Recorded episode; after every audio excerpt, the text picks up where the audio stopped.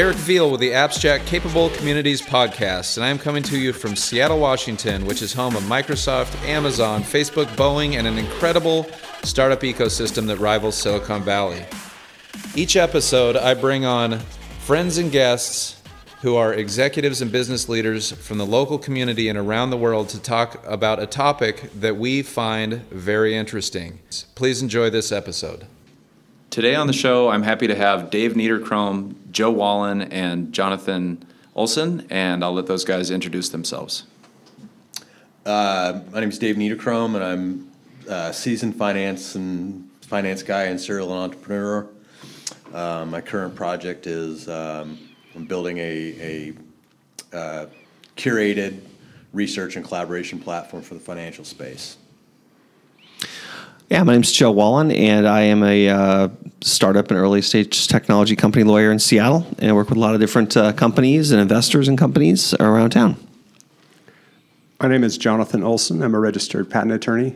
I work for Aeon Law, which is a IP boutique, and I'm happy to have an opportunity to demystify some of that stuff today. Yeah, so it's really good for these guys to be here. Uh, the topic that we're going to talk about today is acquire, construct, and manage assets, and we'll get into those conversations now.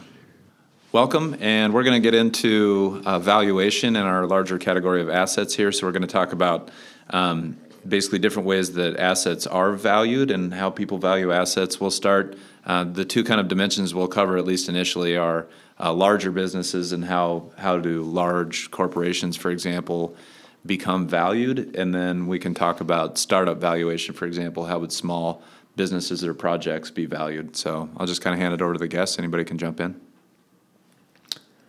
Yeah, I guess I'll, I'll, I'll, I'll I, can, jump in to start. I mean, uh, you know, you're looking at valuations from, you know, a publicly traded security. Obviously, that's pretty easy. The valuation is, is put on it by the market, really.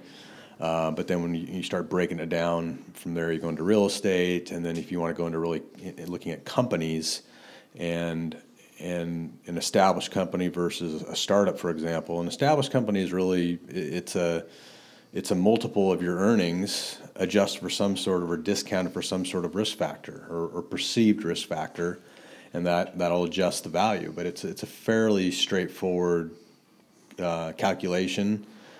Um, something that is going to be perceived riskier is there's going to be you know a deeper discount rate, and the company is going to be worth less because of that risk as you go down the, the, the, company perspective into the startup, it's a lot more difficult to value because there's it's new. Um, there's a lot of aspects to it that are hard to put a true a true value on, whether it's whether it be source code, whether it be patents, whether it be just the idea or some trade secrets. What is that worth? And they're hard to value. So, um, whereas again, a more established company with revenues and and you know profitability and assets and, and other existing and mature components of the company is much easier to put a, a realistic value on than than a, a, startup. And the earlier the startup, the more difficult it is to put a value on it.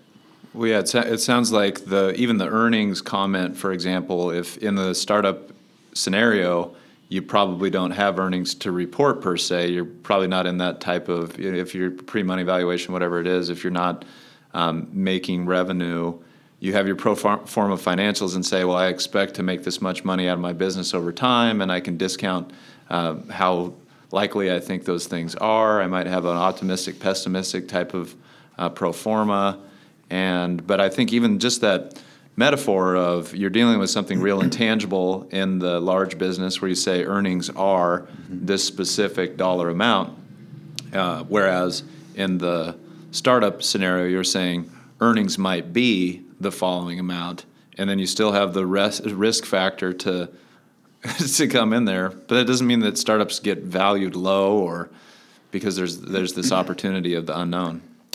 Yeah, it's there, there's a lot of unknown, and with a startup, you're you're not you typically you're not going to have any revenues or earning or, or I'm sorry or even revenue. You're not going to have any earnings or revenue, and probably even for a, a fairly significant period of time. So you know, looking at the the projected or pro forma financials, it's all great and all, but they don't mean a whole lot at the end of the day. I mean, it's more of I think investors look at of okay, what is your thought process? Where did you come up with these? What assumptions did you use? How did you how did you come up with these revenue numbers? How did you look at the addressable market? All those sort of things. But yeah, it's it, it's tough in a startup because there's so many components that are missing. What are just a junior question? What are earnings even? I don't even know. I guess what the math is to earnings, or what is earnings? Profits. Profits. Really. Profitability of the company. And there's different ways to, that, that can be calculated. Typically, it, they use uh, EBITDA, which is earnings before interest, taxes, depreciation, amortization. That's typically what is used. Yeah. Okay. Any, any other thoughts? Uh, following up to my remarks earlier about the move.com versus Zillow, I had a look at what happened uh, to the Zillow stock uh, about the time that they settled for $130 million for uh, stealing these two employees away. Can you guess what happened? Nothing. The, the stock didn't move uh, at all. You, you know that a lot of those stockholders are out there trading on the news, but they knew they knew that there was a big liability, and, and they were they were neither uh, excited nor dismayed that the amount that they settled for was 130 million dollars. They're just happy that it passed. They were they were neutral about yeah, it. just whatever. It didn't go up or good. Yeah, down. right. Yeah. Oh, yeah, we knew. Business as Yeah, usual. the, th- the theory would be obviously the, the that was already baked into the price of the stock, and so it didn't move. True or not, but er- that's that's at least the theory behind it. Earlier on, when you know th- there might have been a little bit of response to the Pro- probably was. But I mean, Zillow.com did did very well with the intellectual property they gained through the contributions of these two participants. But it's just kind of interesting to see the overlay of trade secrets and the litigation in, on the stock price. Th- that would actually mean that the markets are efficient, which we all know is not true. it is in theory, but Maybe more efficient than we thought. It, it probably is. Well, long term it's efficient, but short term it's a little little crazy at times. It can be crazy for sure. Any other thoughts on valuation of kind of how, how we do valuation or what are the tools to valuation? I know we talked earlier about tangible, intangible, comparables, stuff like that. Any anything else in this toolkit of value valuation or when we might use this tool? Yeah, sure. I'll com- well, this is Joe. I'll comment on it from a from an early stage company perspective. And frequently, these uh, these valuations are just determined through um, you know basic algebra of hey, I want to put I'll put a million dollars in this company. The investor says, and then the the founders say, okay, well, we'll give you twenty percent of the company for that million dollars. And so. I mean that's, and then you do the they do the, the algebra there, and you can figure out well what what was the pre money, what's the post money. But that's, I mean, frequently in the really early stage stages, I mean, you're not. I mean, that's the sort of math you're doing. And the invest on the investor side, the investors uh, have an economic model or theory for their investment, which is that hey, uh, if I can get you know twenty percent or twenty five percent of this company in the first round, um, and get it to get it to the Series A, uh, the valuation will go up. Um, I don't want to take more than 20 or 25% in the first round because uh, we want to keep the founders in the seat and incentive to work hard. Um, and so there's a, uh, I mean, it's there's some rules of thumb and sort of generalizations that go along in the early stage company space. But I mean, it's it's not it's not about um, frequently it's not about some sort of fine tuned financial projections or theories about future performance. It's more about the prospects and the opportunity, the pot- potentiality. The market The opportunity. con- it's yeah. more about the concepts and the team and the and the potentialities of a lot of different, potentially widely divergent outcomes. If there are obvious mistakes, though, that the team has made, even if it's an experienced team, I mean, you can you can see devaluation. You can, you can watch Shark Tank and see what makes them opt out sharply. They're they're very explicit about that, so that's a helpful show to watch now and then. but one of the things that they're it seems like they're always asking. One of the things maybe I value more strongly than other people is are these investors or is this team if it's the kind of business that is amenable to some patent protection d- can they say patent pending because there's a legal penalty for using that word if it isn't true if you haven't filed with the a government that that there is a patent now pending already filed and not yet expired not yet abandoned it has a very specific meaning and if they can't say it well, I would I would wonder about that. If it was amenable to patent protection, why would you not uh, at least put up a, a facade? Because the barriers to entry are so low. You can file a provisional patent application for $130 if you're a small entity, 65 if you're a micro entity. You don't need a you don't need a patent attorney. You can just follow the directions and patent it yourself if you want. So why would you not at least put up a show? Makes sense. Other people might, might, might not view it that way, but they, and I know that they often don't. I know that there's this that there are, is a lot of trading on software companies, and that the prevailing wisdom is it's optional for software.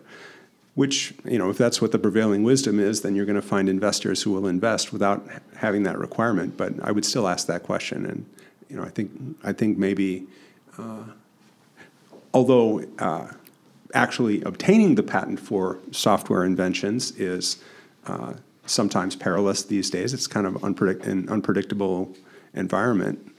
But given that the barriers to entry are so low, I would think patent pending would be something that, I, if I were to invest in a start, startup, for most software ideas, I would want one. I would want something on file, and then eh, when it expires, eleven, you know, twelve months later, you could file another provisional patent application on whatever you've come up with in the last 12 months. It just seems so easy. Yeah, I don't know. In the software context, I really, I really sort of question the utility of a patent. Um, really, what you care about is can the team write code that people want to buy? Yeah. And can they get out there and sell and get ahead? I mean, first mover advantage, or just, I mean, just mover advantage is a, although it's not a formal, you know, form of, you know, intellectual property. It's a there's a lot of value to it. Um, it might depend on know. the life cycle of the product. I mean, if you're going to make your money in six to twelve months, and and, and that's about when the competition will come in and start to over to, to swarm over you, fine. But if you need, if you're promising profits five to ten years hence, how can you how can you promise that? Yeah, this is why I think this is why I think when it comes to like early stage software companies, um, brand can be really valuable. A brand, uh, I mean, a trademark, a brand and these things uh, you can actually obtain. Can, you can obtain a federal trademark registration for a couple thousand bucks, and yeah. in six to nine months' time, and then if you've if you've if you have the the federal trademark registration, if a, a, another company pops up with a confusingly similar name to yours, and it, you can stop them from using that name. Yes, so that's a really valuable form of IP that I think is is a lot more bang there for your buck. I think in the software context than a patent. Trade secret in, in combination with trademark, yes, it, it can be very power, powerful in that space. But as an investor, I would still be wanting. To, I would still want to prompt whatever, whoever, whatever startup team I decided to angel invest in. I would say, well, you know, just get patent pending, man. It's easy. So it's it's kind of like do do the project or take on the. You feel like there's there's a a, a level of maturity or um, uh, a hurdle to jump over in order to have you kind of see it as a vetting tool that they can either get a patent for what they're doing or they can't. But I still have to imagine that there's types of businesses where they don't necessarily compete on IP, they compete on their people or their level of service or whatever it might yeah. be, that they're not really an IP rich sure. business, but they might be cash rich or service rich, whatever it might be. Sure. Casual gaming, for example, probably doesn't usually depend on too much patent protection. Right, exactly. How, how fast does it catch on? How many? What's your user base? That's that's essentially trade secret. Mm-hmm. Who are your users? Well, if you look at from from an investor and a startup perspective, because I've talked to you know many over the years, and and you know some of them do care about patents, and they they want them just for the reasons you said. Others like I really don't care because how, really how defendable is it? And they're more on the point that Joe made. It's just it's all about getting to market fast, being the 1st mm-hmm. mover doing something different, doing something better first, and get just getting out there and, and, and building this thing and getting ahead of the curve. So it, it I think it varies from one investor to the other. Um, there's value in patents, but um, I, I, think more often than not, I, I, they want them, but they want more of. They want something out there, and they want it quick. They want you to get users, and they want you to get revenue. That's the, those are the two biggest things that you hear in, in software. For sure. Yeah. I, wanted to circle back to pre and post money valuation. I, I don't know if I fully understand the concept myself, and I was thinking um, it sounds like money, for example, or a large investment is a milestone in a business which takes it from where it was to some new uh, level. But there's there's other acquisitions or may, maybe many other things happen more gradually uh, rather than large infusions of cash, for example. But can somebody walk me through the pre and post money valuation concept, what that is, or t- to our audience, just explain it generally? Sure. I mean, in the investment context, uh, pre-money is pre-money or post-money, depending on how you do the math, is just is used to determine what percentage of the company the investors are going to buy. So if uh, the pre-money valuation is four million bucks, and the investors are going to put in a million dollars, uh, the post-money is going to be five million, and one over five is going to give the investor twenty percent of the company. Although there's games to be played there because frequently investors will also want when determining the price per share for you to bake in some amount of uh, option plan, and they'll want the the pre-existing owners of the company to bear the dilution for that. So, in my example of a four million dollar pre-money company, uh, if the founders had four million shares outstanding, uh, you might think the price per share should be a buck, but the investors will say no. In addition to the four million shares outstanding, we want you to price in an option pool of fifteen percent um, available shares under, to, to issue to future workers. And so then your math is going to be uh, the pre-money of four million divided by four point six million or thereabouts, uh, depending how you calculate the fifteen percent. Um, so the price per share will go down, and then when the investors invested their money at the price per share, uh, they'll own immediately after the financing a greater amount than twenty percent, at least calculated on an issued outstanding basis. Right. I have a question about that, Joe. If, Yeah. Do you um, is there pre-money and post-money? Are those terms used in regard to the second round also? Uh, well, every round you've got a um, every round is going to have a you know some sort of valuation marker to determine the price per share. Um, so usually subsequent rounds, uh, you know, come you know a step up to the a step up to the valuation of the first round. So if your first round was a one million dollar round on a four million dollar pre money, I mean your second round might start at eight million or nine million or ten million, depending on how much progress you've made. Um, but anyway, there are concepts just used to, you know, we've got to we've got to figure out what price, what what percentage of the company is the investor going to own after they put their money in. Invest, we need to do that, and, and we use these terms to describe that. Although it's not uncommon in the bigger rounds. Um, so, you know, if you're taking ten million dollars from a, a you know a big institutional source of money, they frequently write their term sheets today to say, "Hey, we're gonna we're gonna write you we're gonna invest ten million dollars," and after calculating all of your outstanding uh, securities, including all convertible securities outstanding, after converting everything, after increasing your option plans, so you have ten percent available. After all that stuff happens, we're going to own, you know, twenty five percent of, of, of the company, and so that's a, a slightly different way to approach the math. But anyway, these are just ways in which we reach the price per share. Well, and there, there's another. I I think it's it's starting to be not as common. Still is common, but not as common. Or more for earlier stage like startups on the a seed round where they don't even price the round. They just they do a convertible note. So they say, okay, we're going to give you five hundred thousand dollars or a million dollars, but we're not going to put a pre-money value on it until the next round, and then they get some discount to that. So there's no value on it, but then in the following round, they raise ten, or you, you raise money at a ten million dollar valuation, they get their, they get their, their investment then prices at some discount. And so it's a way to, to get money in. Um, again, it's not as common as it was a few years ago, but I think it's still, probably still fairly common, but it, it just allows you to get in without pricing that round, but you're giving these investors kind of a first advantage, you're giving them a discount of fifteen or twenty percent or whatever it is. Yeah, it's pretty common to. I mean, how do you value an early stage company? Frequently, it's a mystery, right? You don't know.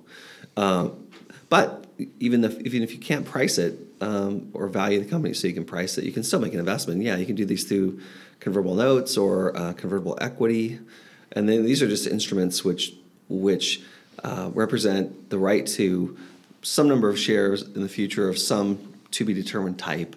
And then there are boundaries put around that, uh, so that frequently there'll be a valuation cap. Uh, so the investor who invests in the convertible note will know that their investment's not going to convert at a valuation in excess of four million dollars or some number specified in the instrument, and then a discount, and then the, the investor gets the best of both. Whatever of those is a better price. It's pretty common. It, it sounds like it, it becomes a form of agreement ultimately. The valuation is X, and that it's an agreement between people, investors that might be putting it in, and, and the uh, owners or operators that have the entity. But the, there's an agreement ultimately on the, the valuation of the company is this. It's a, it's a milestone in the company's life for where it's, where it's at then or what it's hypothetically worth then. Great. Okay, so that's been a conversation about valuation. Um, we'll be right back. Thanks for listening. You've been listening to the Abstract Podcast. The creator and host of this podcast is Eric Veal. It was recorded, engineered, and produced by Christian Harris. You can contact us and find all our show notes on our website at abstract.libsyn.com. That's L I B S Y N. If you like what you hear on this podcast, let us know by writing us a very nice five star review on iTunes and subscribing. You can also find out more by going to abstract.com slash meetup to get more information on this month's topic and the corresponding meetup group that Eric hosts in Bellevue, Washington each month. Thanks so much for listening. We'll see you next month for our next episode of the Abstract Podcast. This has been a Seatown Media production. Find out more at seatownmedia.com. S E A hyphen townmedia.com.